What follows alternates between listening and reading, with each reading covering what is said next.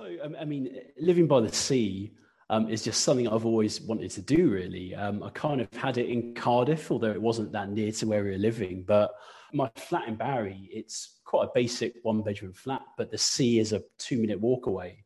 So, you know, those days when you've been teaching all day in the flat, you need to get some fresh air. You can go for a walk along Lungomare, which is the seafront, or go for a run. And it just clears your head. It's a really, really beautiful place just to go and have a stroll up and down the seafront. And um, there's something in Italy, um, the Passeggiata, which is the daily walk that people have. So obviously, it hasn't been happening so much because of COVID, but families, couples, friends, they'll just go for a walk normally before dinner and they'll just walk up and down Lungomare saying hello to people. And, you know, that's something that in London we just don't do. Hello, I'm Alan Hill. In this podcast series of The Nostalgic Vagabond, we're talking travel, all kinds of travel, with all kinds of interesting people from all around the world. In conversation, we'll share personal anecdotes, tales of adventure, and maybe misadventure too. Listen in for some unique cultural perspectives, tips from seasoned veterans, and an array of diverse experiences that have contributed to many life changing journeys.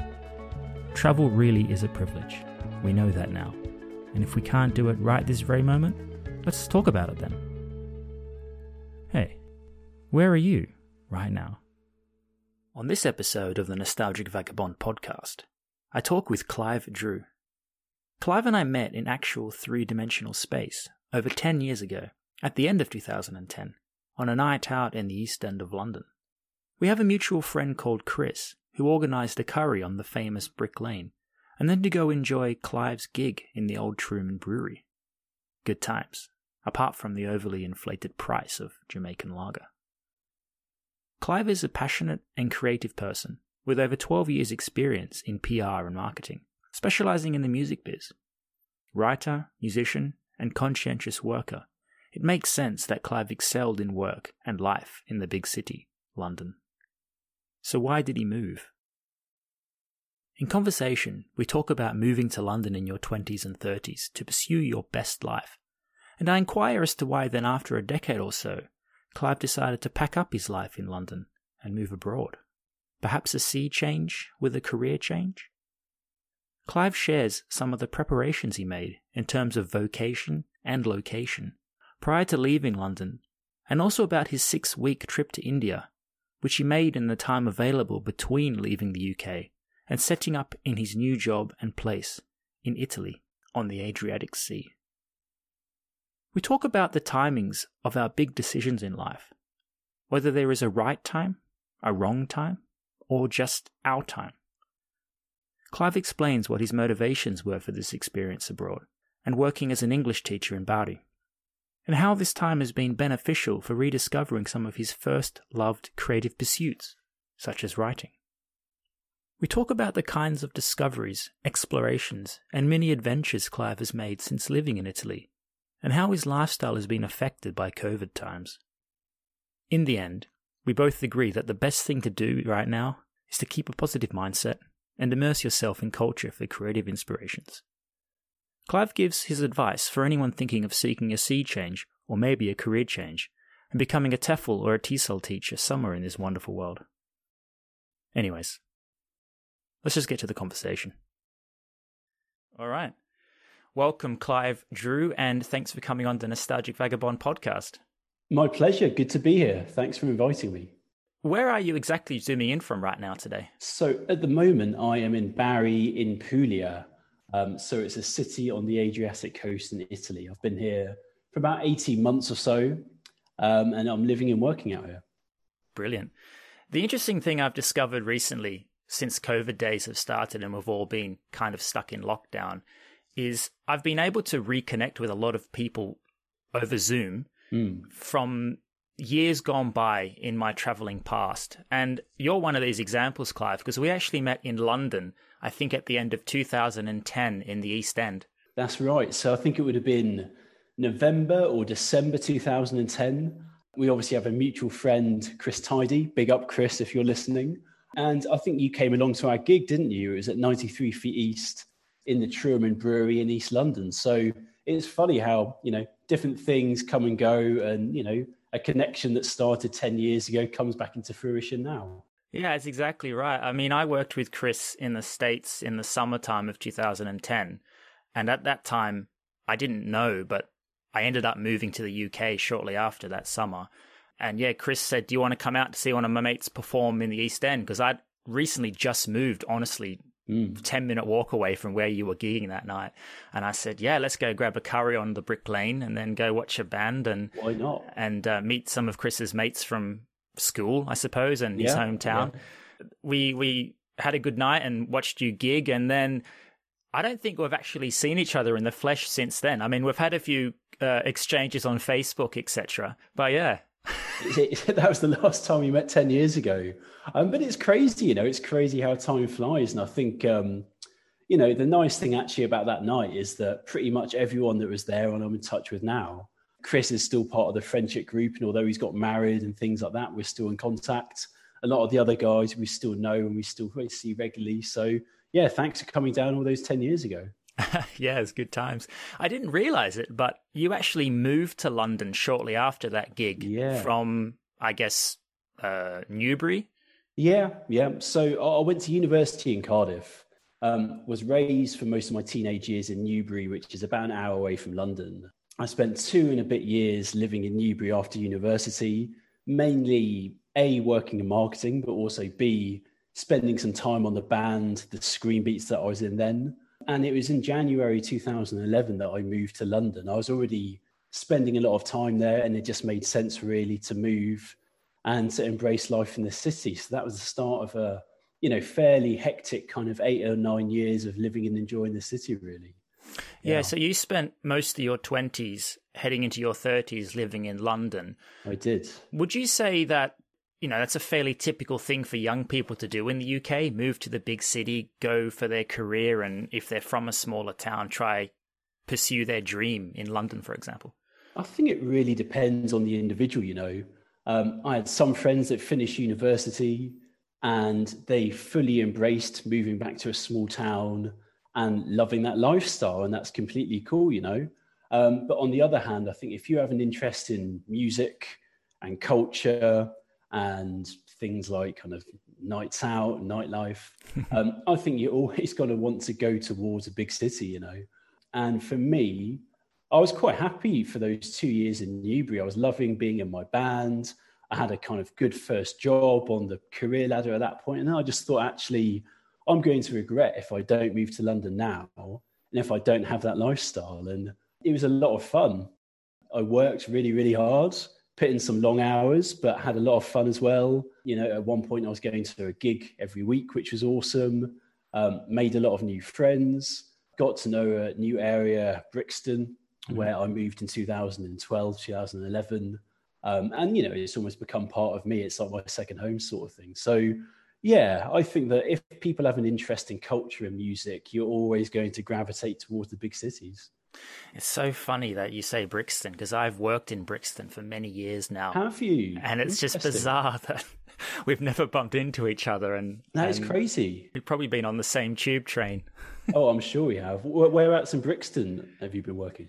Um, I was working up on the Brixton Hill by the South Circular. Okay. So literally, you know, walking yeah, distance yeah. from you. So it's just yeah. funny that we met those years ago and we were neighbors and didn't really even realize it. It's bizarre, isn't it? We should have gone for a pint or gone for a coffee or something. Oh, exactly. yeah. No, that's a small world. Brixton Hills, uh, really nice area. I moved there actually in 2018 and you know, lots of small businesses, lots of good kind of coffee shops, pizzerias, that sort of thing. It's a, uh, it's a nice place to live. Yeah. Now, you spent your he said nine years living in London. You were on the sort of in the marketing game. Pretty much. And then yeah. all of a sudden, everything changed. You decided to drop what you were doing in London, and now you're living and working in Italy. What exactly was the catalyst that pushed you from, I guess, your your comfortable but maybe hectic and entertaining mm. life in London to go traveling and then to go for a sea change in Italy? So I don't think there is really any one factor. I guess it started off probably years ago. I remember going on holiday with friends to places like Berlin, places like Paris, um, even Nashville in the USA, and thinking, you know, I don't just want to live all my life in London, working, retire, and, you know, follow that kind of trajectory. So I had had the thought about living and working abroad for some time. And in London, you know, years have a habit of kind of running away with you a bit sometimes. Oh, you know, I'll do it next year, I'll do it next year. And then a new job offer comes along and you think, oh, okay, I'll do this for a couple more years. And it was really by the time I was probably 30 or so that I thought, actually, before I get much older, I want to have this experience living and working somewhere else, getting to know a different culture and all these things. Um, it took about a year or two of planning. I didn't necessarily tell all my friends, which wasn't me being secretive. It was just one of those things that was kind of in gestation. Mm. And eventually, it was um, kind of autumn 2019. That's when I decided to kind of step away from things and go and accept this role in Italy. I originally never thought that I'd necessarily live in a country where I didn't speak the language. Uh, I thought maybe Canada or America would be perhaps an easier option. Um, but the role came up in Bari. Uh, I liked the school. I liked the boss who kind of interviewed me. And I thought, actually, why not give it a go? And, you know, two years later, it feels, you know, almost like part of me is here in Bari. I think that after coronavirus, you know, all of us have been through a bit of an ordeal. And actually, it's kind of got under your skin a bit. So that was the reason why I wanted to change, really. So you were saying it was kind of an idea that was gestating in your mind for some time. Yeah. Was this part of your plan even before you moved to London, or was it something that by living in London all those years, you kind of got the idea that, hey, maybe I want to do something different, at least try something different? I, I don't think when I moved to London, I necessarily thought that I would move to another country eight or nine years later. I moved to London primarily because I wanted the buzz of the city. I wanted the access to music and culture that maybe living in Newbury didn't give me. and what happened there was that, you know, I did get all those things, but also the industry in London, particularly the music industry that I was working in, the PR industry, it's quite cutthroat, it's quite fast paced. And actually, that was a factor as well, I've got to be honest, where I thought, you know, all I want to do you know, I just don't want to work all the time and have a few hours in the evening for pleasure. I kind of want to try and readjust that balance a little bit. So I think that you see London for warts and all what it's worth. You see the good side, you see the bad side. Mm. That was really, I guess, part of the reason behind it. I just thought I want to do something different. Only good can come out of this in a way. You know, I'm learning a new language. I'm learning to cook Italian food it's a massive step out of your comfort zone in terms of upping kind of life as you knew it. So, yeah, I think it's been, a, you know, definitely an enriching experience so far. Mm.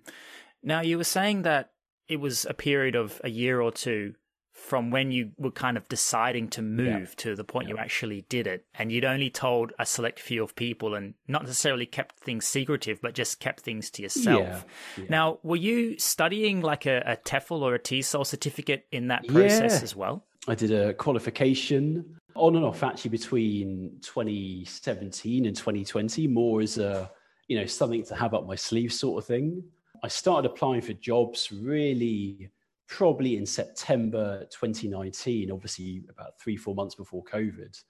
And I adopted the strategy that I'd normally use for applying for work in London. So I sent off CVs and applications to about six or seven different companies. And to my surprise, they all came back to me and basically said, We're interested. Because in London, it's a numbers game. You have to be quite thick skinned with mm. rejection, that sort of thing. But with the schools, it seemed like they were crying out for native English speakers. So I interviewed for a role in Hanoi in Vietnam that I was seriously considering. There was one in Bangkok.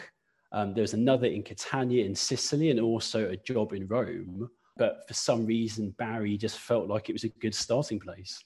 it's a nice city by the sea. It's not small; it's three hundred thousand people living here, but it felt like it's a nice, you know, nice option, something a little bit different to London. Yeah.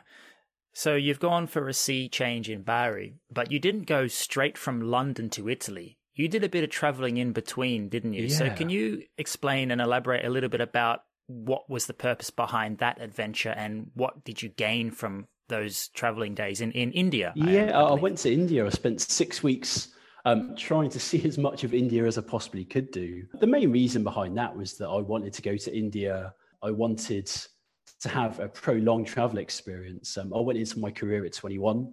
And whilst I've had some really fun holidays, I've never really traveled for more than two weeks at a time. So I thought, you know, before this new role started in January, it was the time to go to India. So I spent some time in Mumbai, went to Pune, um, spent some time in the kind of countryside in Maharashtra, Goa, which was fine, but bit of a holiday resort. I wouldn't rush back there necessarily.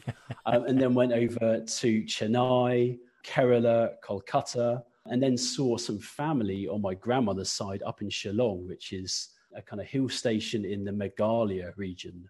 Um, and that was that was incredible. I really um, didn't know what to expect from kind of meeting these long not long lost, but you know, distant family members. But um, yeah, they just made me feel incredibly welcome. And you know, there were family members coming out of the woodwork that I never knew I had. So yeah, that was incredible. and if it wasn't for COVID, I'd probably be back there.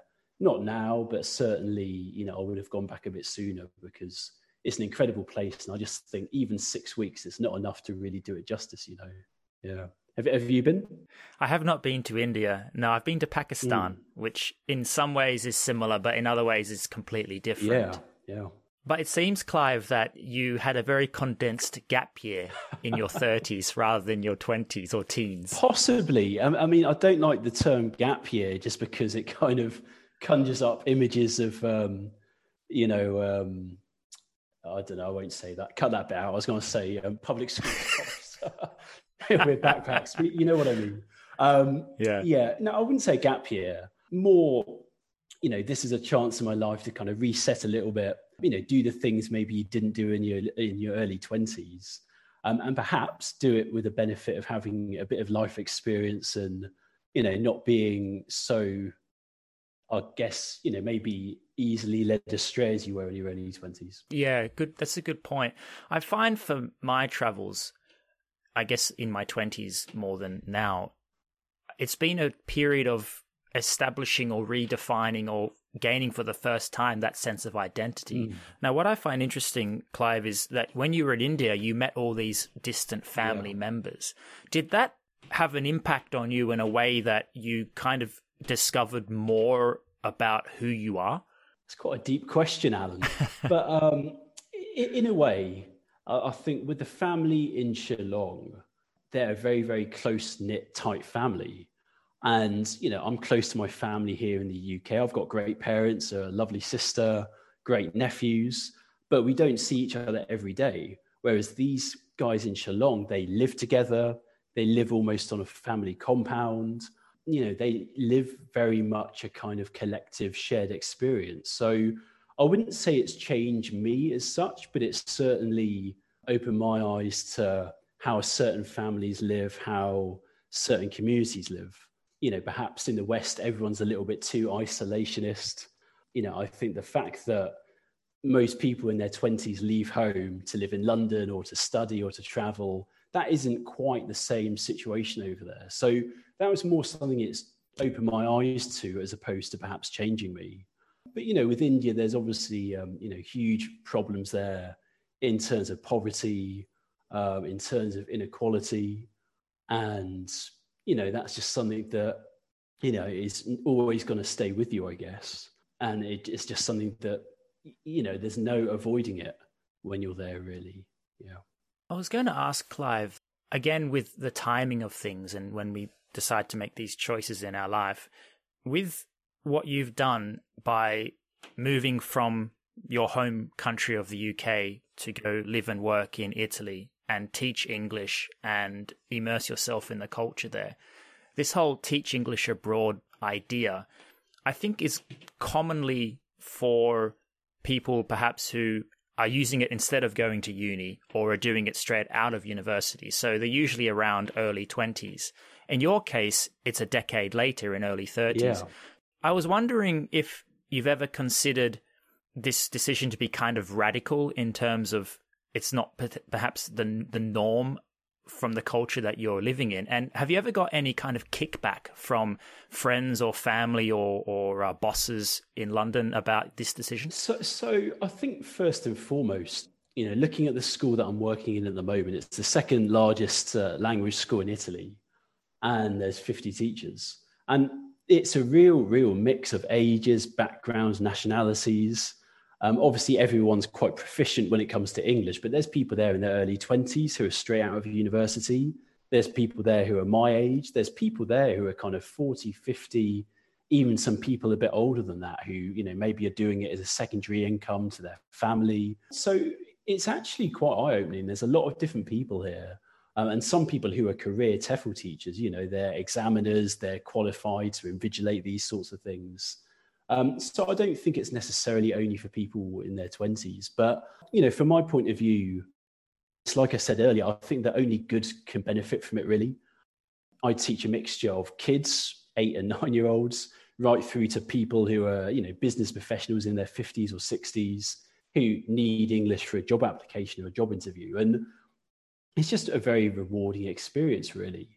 You know, I've done a lot of teaching online but also done quite a lot of teaching in person. And, you know, I stood up and taught 25 10 year olds most of last year in a state school in a town called Valenzano near Bari. And, you know, even from a more commercial point of view, that's good for your presentation skills to engage and teach a class for two hours, two times a week. So hopefully it won't backfire in the future, this decision. You know, I'm fairly confident that you learn new skills it's increased confidence, it's increased creativity you know, when you're planning lessons.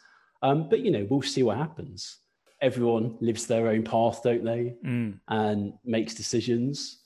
And you know, I think that we'll be working till we're probably 70, you know, the way things are going.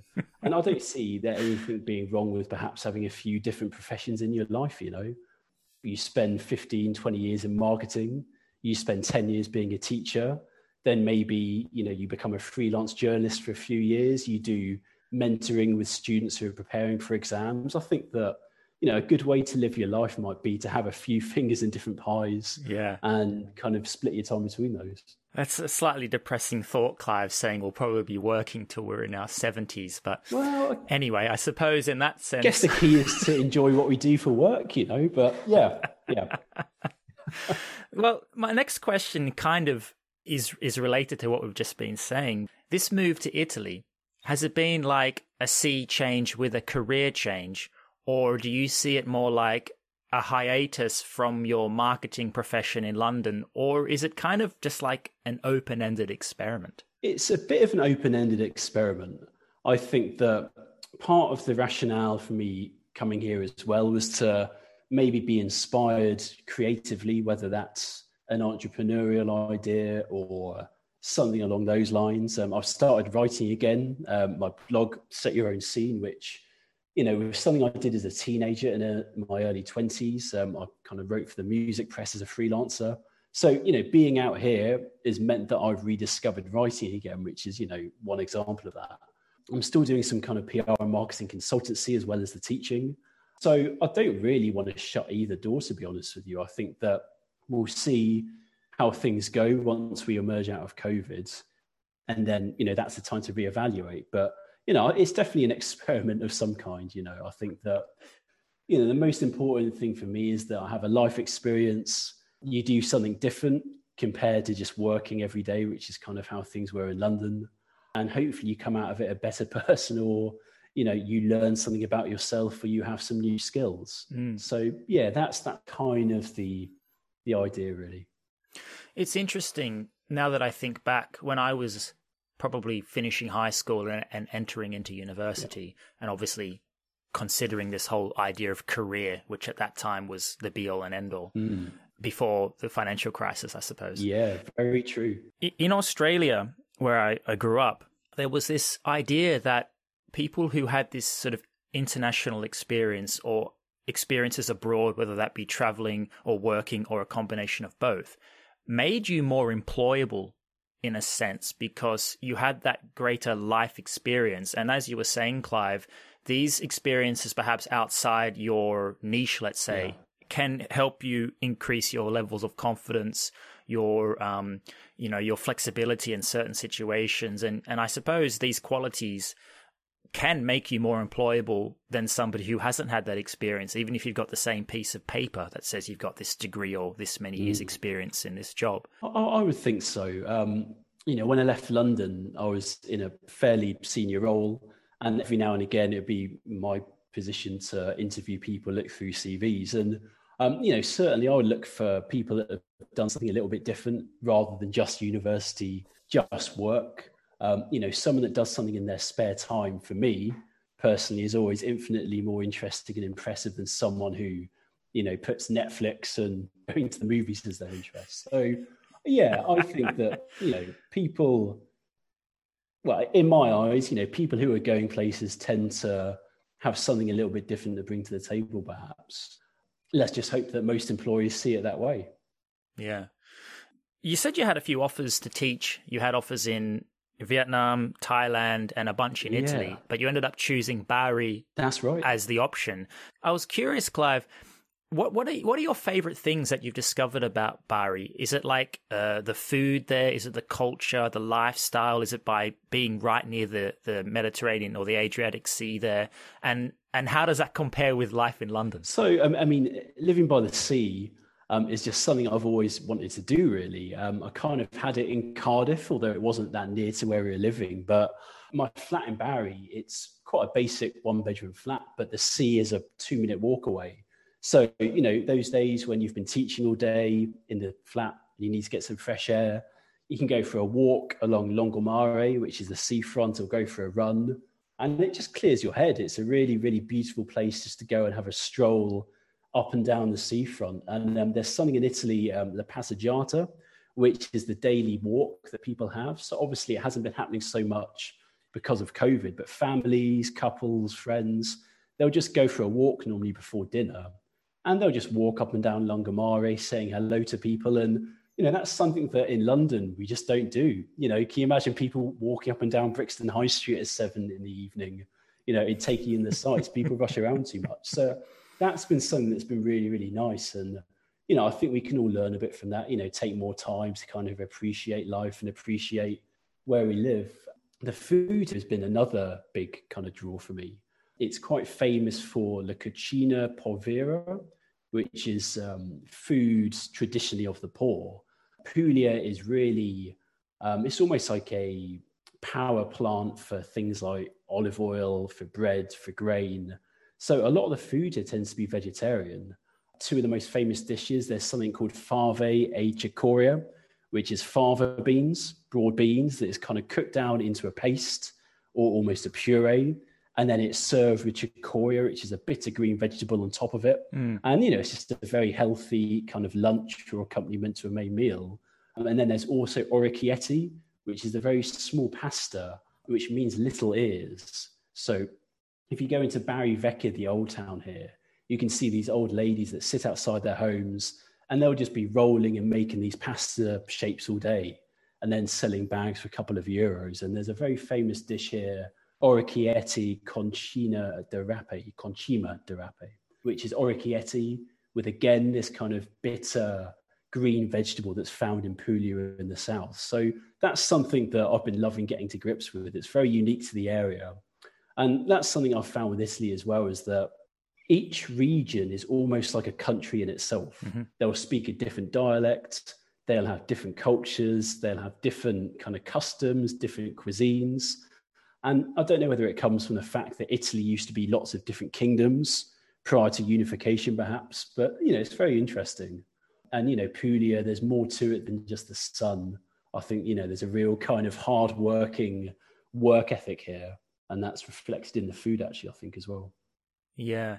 It seems like what you're explaining is one of the biggest changes between life in london and life in Bari is just the pace. Like you were expressing you you can't imagine somebody just before dinner wandering about the center of london just experiencing evening life. Yeah. I went to sicily a few years ago uh, to cool. do some writing with a colleague. Before i went i was reading a book about just Italian life in Sicily and, and getting an understanding of what goes on there. I imagine it's similar in ways because of the geographical closeness to Bari. It's yeah. all southern yeah. Italy, let's say. But they were saying that, yeah, this whole strutting through the streets pre aperitivo, mm. you know, in your best evening wear, checking out what's going on was a very Italian thing to do, and it's true. It really vibed with me. I like the idea yeah. of that, and and it just doesn't happen in the UK or in, in other sort of English speaking Western places. It's true. I mean, it's just such a nice idea. You know, in Brixton, if you just went for a walk with your friends and you knew that you would see other people you know in the process, it's a it's a really really nice social thing. Um, and something I've noticed as well is that the squares in towns even the smallest little square, particularly in the summer, will just become alive with people. You know, 5 p.m. as they kind of emerge out of the siesta, um, and also after dinner. You know, I was in Rivoli, which is a suburb near Turin, in August. And um, this very small suburb was quite sleepy until about 9, 10 o'clock at night. And at half past 10 at night, this square was just full of people, kids, old people. It just, you know, it feels like there's much more sense of community here, I think. Yeah. Mm. I imagine you've had a decent amount of time to explore Italy. Even that's been your only option in COVID times because the borders have been a bit iffy with yeah. going into other yeah. countries. So, have you made the most of that opportunity to really immerse yourself in the different areas and different regions I've of Italy? tried to do as much as I've really been able to.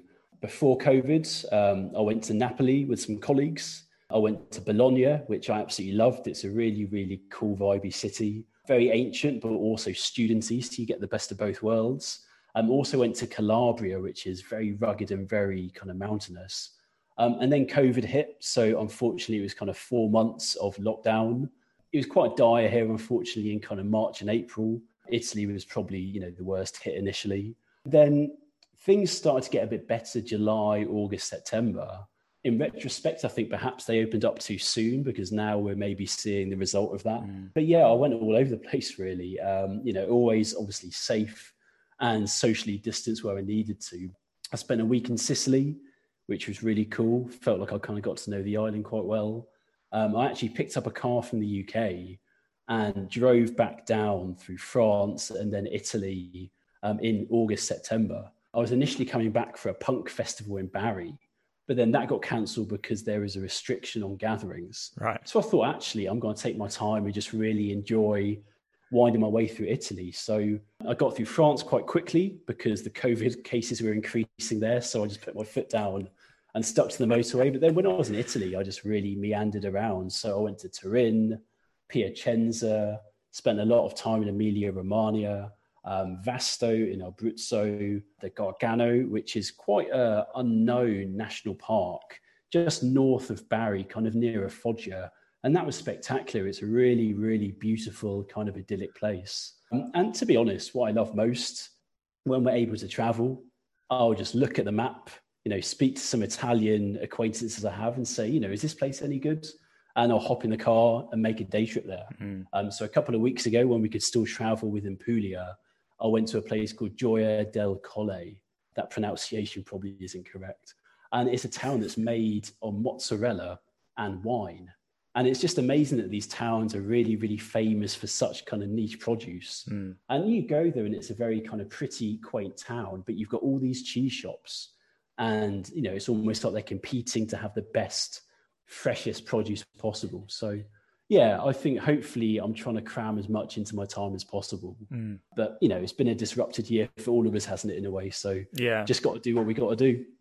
Exactly. So, are you saying that you're driving a British vehicle in Italy? I am. Yeah. How is that going for you, being on the sort of wrong side of the car driving, but also doing that in Italy? I mean, I know there's a bit of a reputation yeah, with Italian yeah. drivers, but has that been your experience or not? Well, t- touch wood, it's been fine so far. You know, Italian drivers, they've got a reputation, and, you know, my students, they will laugh about themselves, describing themselves. You know, they are, um, how should we say this, aggressive drivers. and, you know, a lot of the motorways, um, they have two lanes.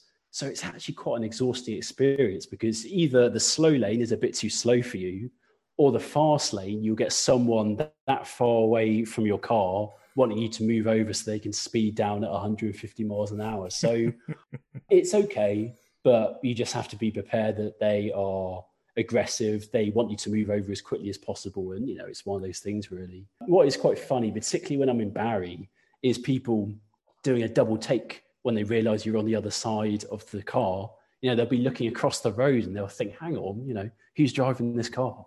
Yeah, yeah, yeah. I mean, I get that in the UK when you see a French vehicle, for example. You look to the yeah. driver's seat and it's empty. You're like, what? Oh, no, they're on the other side of the car. yeah, it's so true. what I would say, um, I've been burnt a few times, not so much with speeding fines, but with bloody parking fines.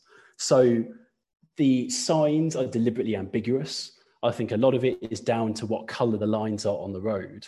And they're quite sneaky. They don't give you a ticket you just get an email from them some months later. So, you know, I had a letter come through a few weeks ago relating to a parking fine from August. So, you know, you think that everything's okay, and suddenly you get this letter or email out of the blue. So, you know, it's one of those things. Mm. Just be careful when you're looking at parking in old towns. Yeah, yeah. Just be aware and hopefully yeah. don't get burned. exactly. But, you know, it's all part of the fun, isn't it? You were saying, Clive, that COVID has affected your time there, and I, am fully aware that about a year ago, sort of March, April, Italy was really struggling with with COVID, and then they went through the summertime and things were getting better, and then mm-hmm. perhaps mm. thought things were going to be okay, and then went south again quite quickly, and yeah. and even now yeah. it's almost like a roller coaster with trying to stay on top of the situation there.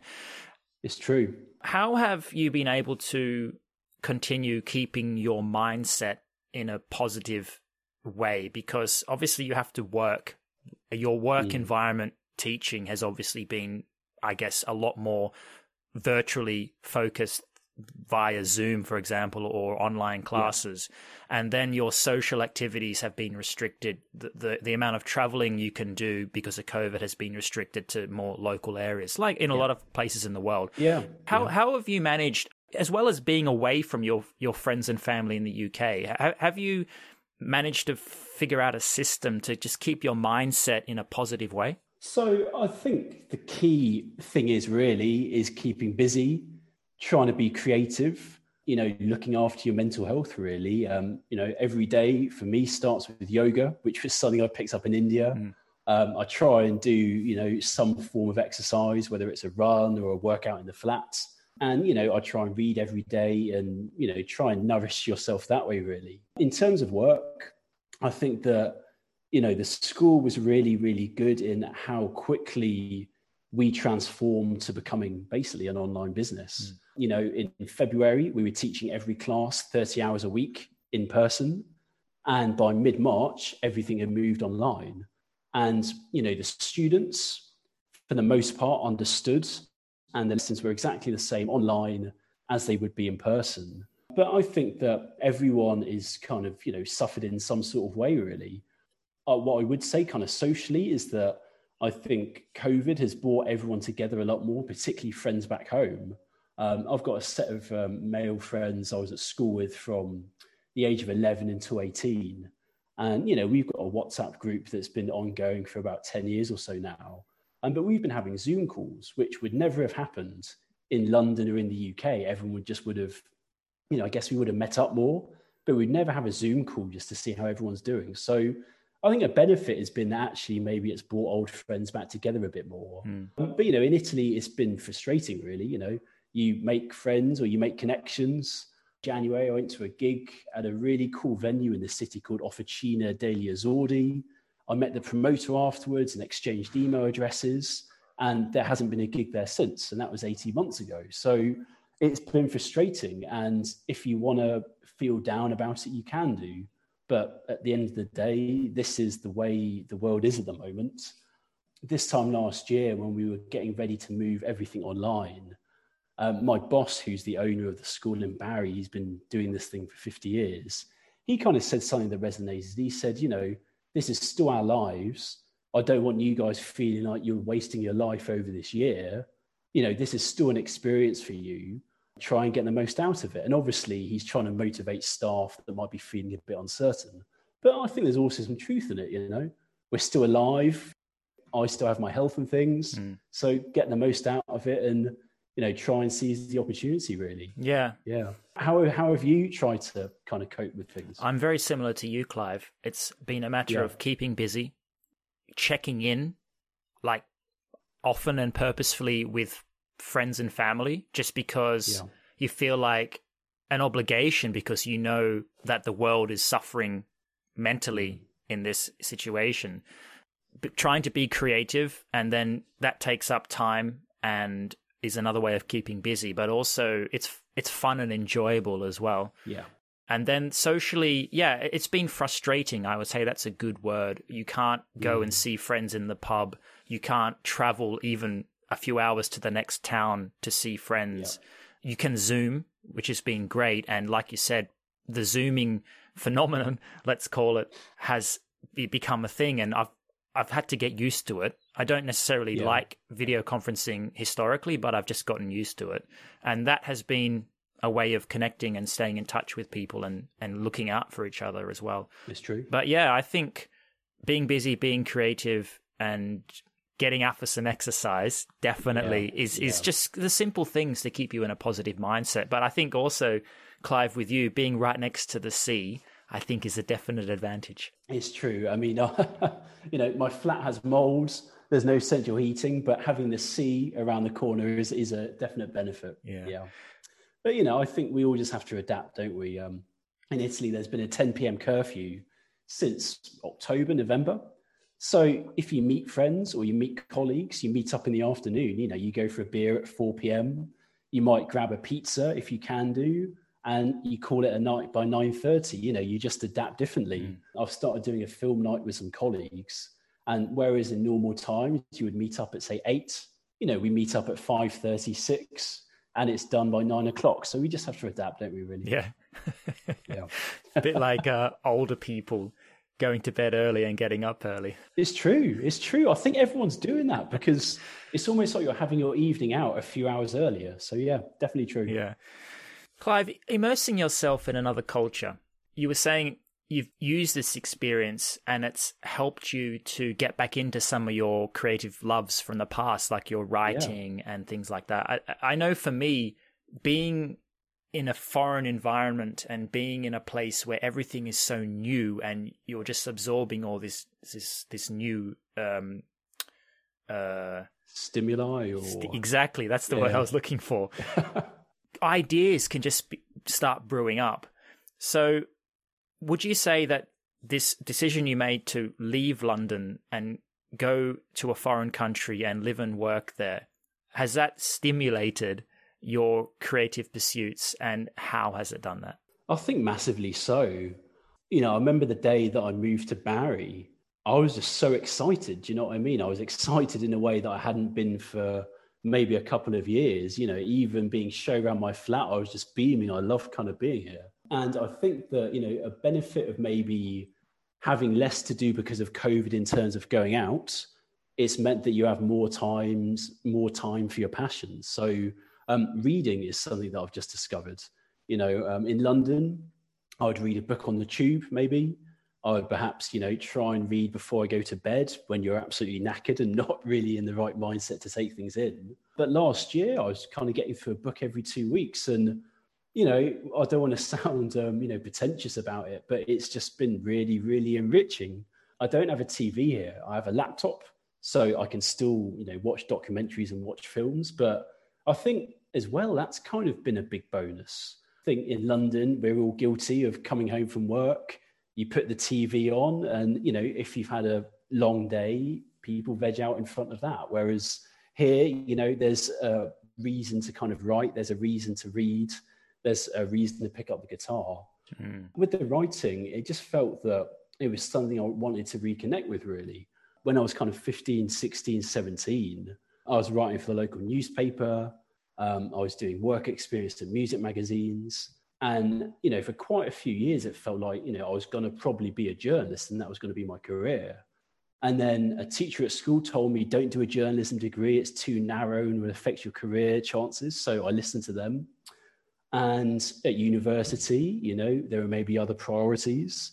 And once you hit your career, you know, writing falls by the wayside. So um, it's been nice kind of reconnecting with that. At the moment, there's no ulterior motive other than just hopefully, you know, turning other people onto things that I find interesting. I don't really write so much about me. It's more about towns or music or, you know, just weird things that I find interesting. So yeah, you know, that's been one benefit out of this, certainly. Clive, tell everybody who's listening about your blog and where they can find it. So the blog is Set Your Own Scene, setyourown.scene.com. It's uh, a labor of love at the moment. The title is inspired by a song called You Set the Scene by one of my favorite bands, Love and Arthur Lee. And it's a collection of writing about lots of weird and wonderful things. It might be food one week and music the next. It might be about, you know, the old lady lives opposite me in Bari and, you know, a conversation I had with her. It's really kind of musings and almost stream of consciousness thoughts. But have a look um, if it sounds interesting, subscribe. Um, and also, you can find me on Instagram at Clive Drew. I thought it probably wasn't the best thing to do to create a separate account for the blog, but let's see how it goes. Yeah. Clive, it's time for my favorite four. Don't think about the questions too much. I'm just going to ask you what is your favorite something, and then, you know, first thing that pops into your head, that's something you think is your favorite. What is your favorite piece of clothing? Uh, a black leather jacket that I bought in India last year. That doesn't surprise me, Clive. or possibly a black pair of drain pipe jeans that I've been living in since I was 16. But this could be interesting. What is your favorite foreign word? Favorite foreign word? That's an interesting one. So I'm learning Italian at the moment. It's going quite slowly, but there's lots of new vocabulary that I'm taking in. Let's go for spazzola which is Italian for brush, spazzola.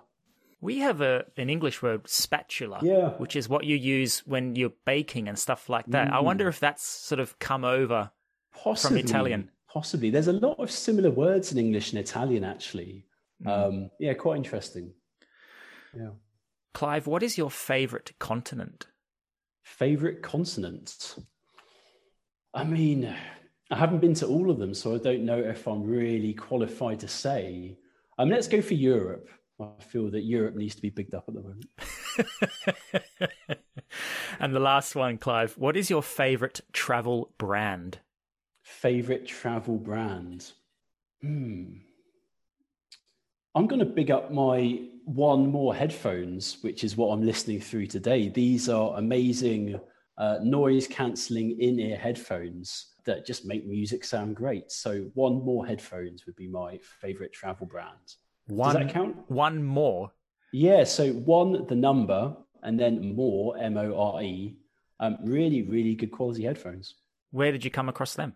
I think it probably was from just doing some research, you know, top 10 headphones, these sorts of things. Tech Radar is always really good for, you know, best gadgets, things like that. So I think it's probably a top 10 list. My favorite four. Last thing, Clive. Okay. If you were having a conversation with somebody who was considering teaching English abroad yeah. and who perhaps is, you know, around 30, let's say, mm. and maybe they want a, a sea change with a career change. From your feedback and your experiences in Italy, what kind of suggestions or advice would you give? If they're seriously thinking of doing it, I would say, you know, do your qualification, you know, do your CELTA or your TEFL qualification. Start researching, you know, what age groups you want to teach. Um, the school I work at is brilliant for the fact that you teach from young learners through to adults. Um, some of the more, um, I think the schools in kind of Asia are perhaps more teenagers, these sorts of things. Um, so, you know, think about do I really want to be working with teenagers all day? or you know am i cut out to work with kids and then just start doing your research i think um, tefl.com is really good for job opportunities um, as is tefl.org.uk but i think that you know as long as you approach it in the right way and you're prepared for the fact that you'll have to work hard and you'll be stepping outside your comfort zone i think it's a great thing to do even if you do it for a year or two and then you go back to your previous life, I think it's only a positive thing, really. What other advice would I give? I think also perhaps in a teaching environment, don't take yourself too seriously. Um, I would hate to have any of my lessons, you know, recorded because you know when you're teaching nine year olds, you have to do Simon Says, jump up and down and do these things. So you know perhaps it's quite good for you know lightening up a bit as well. I think. Yeah, that's brilliant. Yeah. Don't take yourself too seriously. exactly, exactly. I think right. I, I think the whole world needs to to to take in this piece of advice in every context. I think quite possibly, yeah. Clive, really enjoyed the chat, and I really appreciate you taking the time to come on the Nostalgic Vagabond podcast. Pleasure, Alan. So thank you very much. Thanks very much. Well, you know, it's been good to connect after all these years. Thanks for listening to the Nostalgic Vagabond. I hope you enjoyed listening to our conversation. And if you would like to listen to other interesting talks on travel, there are more podcasts available. Check them out wherever you get your podcasts. And for updates, just follow me at the Nostalgic V. Don't forget, your journey is special. Own it. I've been Alan Hill. Until next time.